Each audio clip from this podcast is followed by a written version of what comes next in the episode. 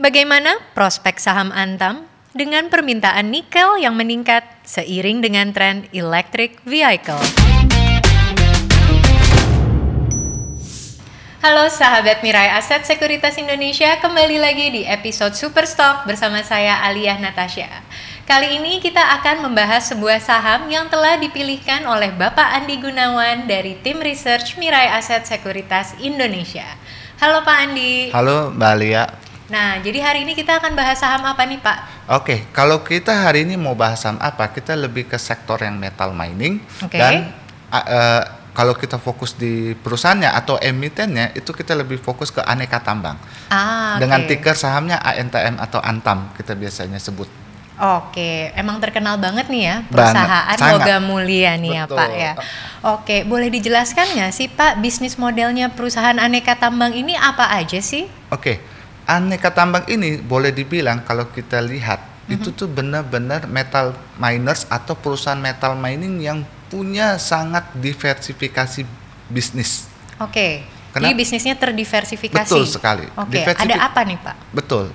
Nah, kalau di diversifikasinya kita lihat dia ini ada dua segmen yang paling utama. Oke. Pertama segmen emas, di mana segmen emas itu memberikan revenue kontribusi sekitar 60%. Oke. Sisanya itu berasal dari eh, nikel dan produk turunannya. Oke, jadi nggak cuma emas tapi ternyata ada nikel ya? Betul sekali. Oke.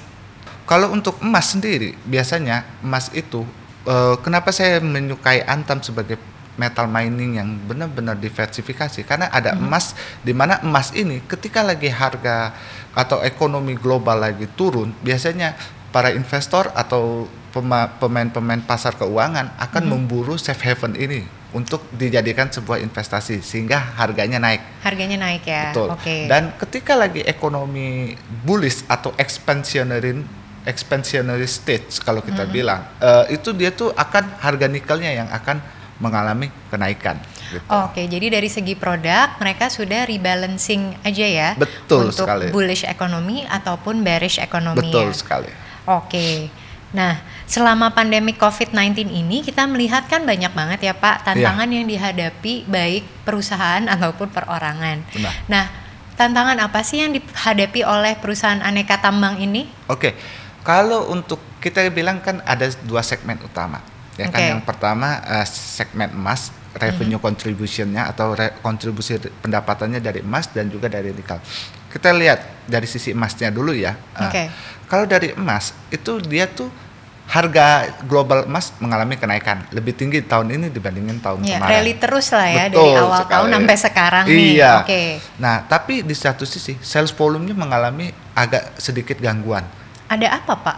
Nah, gangguannya itu karena terjadi di operasional performance atau di produksinya. Oke, jadi di lapangan ya. Betul, gangguannya itu bukan bersifat ada kecelakaan atau apa, tapi di Indonesia itu kan diimplementasikan PSBB. Jadi Oke. pusat produksi emasnya aneka tambang itu ada di Pongkor dan juga di Cibaliung.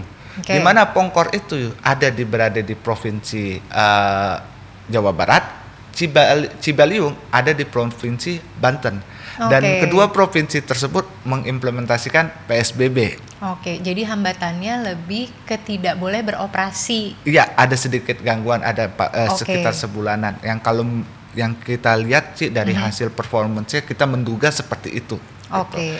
Sedangkan di nikel, Mhm. di s- komoditas nikelnya, ini dia mengalami eh, gangguannya di harga global nikelnya. Oke. Karena harga kita seperti kita ketahui harga global nikel itu mengalami penurunan karena efek dari pandemi Covid sendiri gitu. Sepanjang tahun 2020 ini, Hmm. adakah sentimen positif yang bisa mendorong kinerja perusahaan aneka tambang ini, Pak?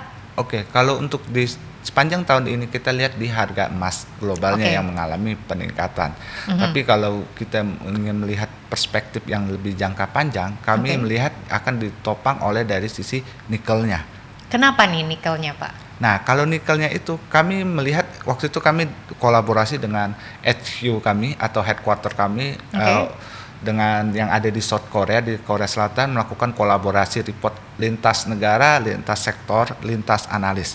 Oh, wow. Ya.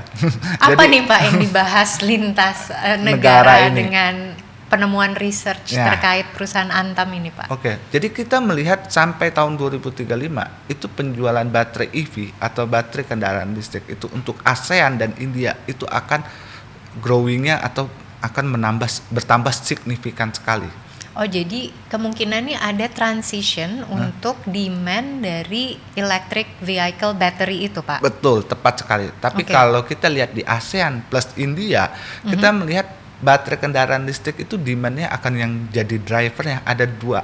Kalau kita lihat dari demandnya, kita lihat eh, untuk ASEAN plus India, baterai EV drivernya itu akan berasal dari motor listrik.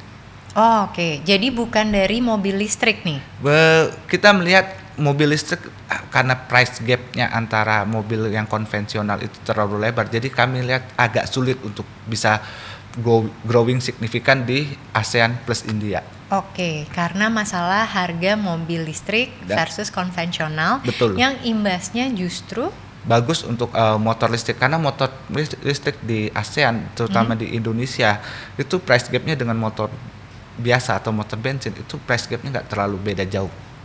Oke, jadi dengan harga yang lumayan mirip, kita bisa memproyeksikan pertumbuhan permintaan EV battery untuk motor listrik ya Pak Betul ya? sekali, tepat sekali. Ini kira-kira proyeksinya akan terjadi transisi yang luar biasa di tahun kapan nih Pak? Kalau kita lihat transisinya sampai tahun 2035 itu akan growing eksponensial sih 2000? sampai 2035. Oke, masih ada waktu 15 tahun lagi ya? Betul, tepat sekali.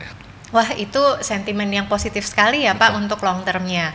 Nah, bagaimana sih dengan prospek saham Antam ke depannya? Oke, untuk prospek saham Antam kami naikkan rating investasi kami dari hold jadi buy dengan target price 960 rupiah per share. Oke. Dan mengimplementas- eh, mengimplementasikan upside potensial itu lebih dari 20% dibandingkan harga sekarang. Oke, current price ada di berapa Pak? Sekitar 700-an something. Se- Kemarin saya lihat eh, sekitar 725 dan 735. Oke, jadi masih kira-kira bisa naik 20% ya. Tepat sekali. Oke, kalau begitu terima kasih banyak atas waktunya Pak Sama-sama. Andi Gunawan. Balik.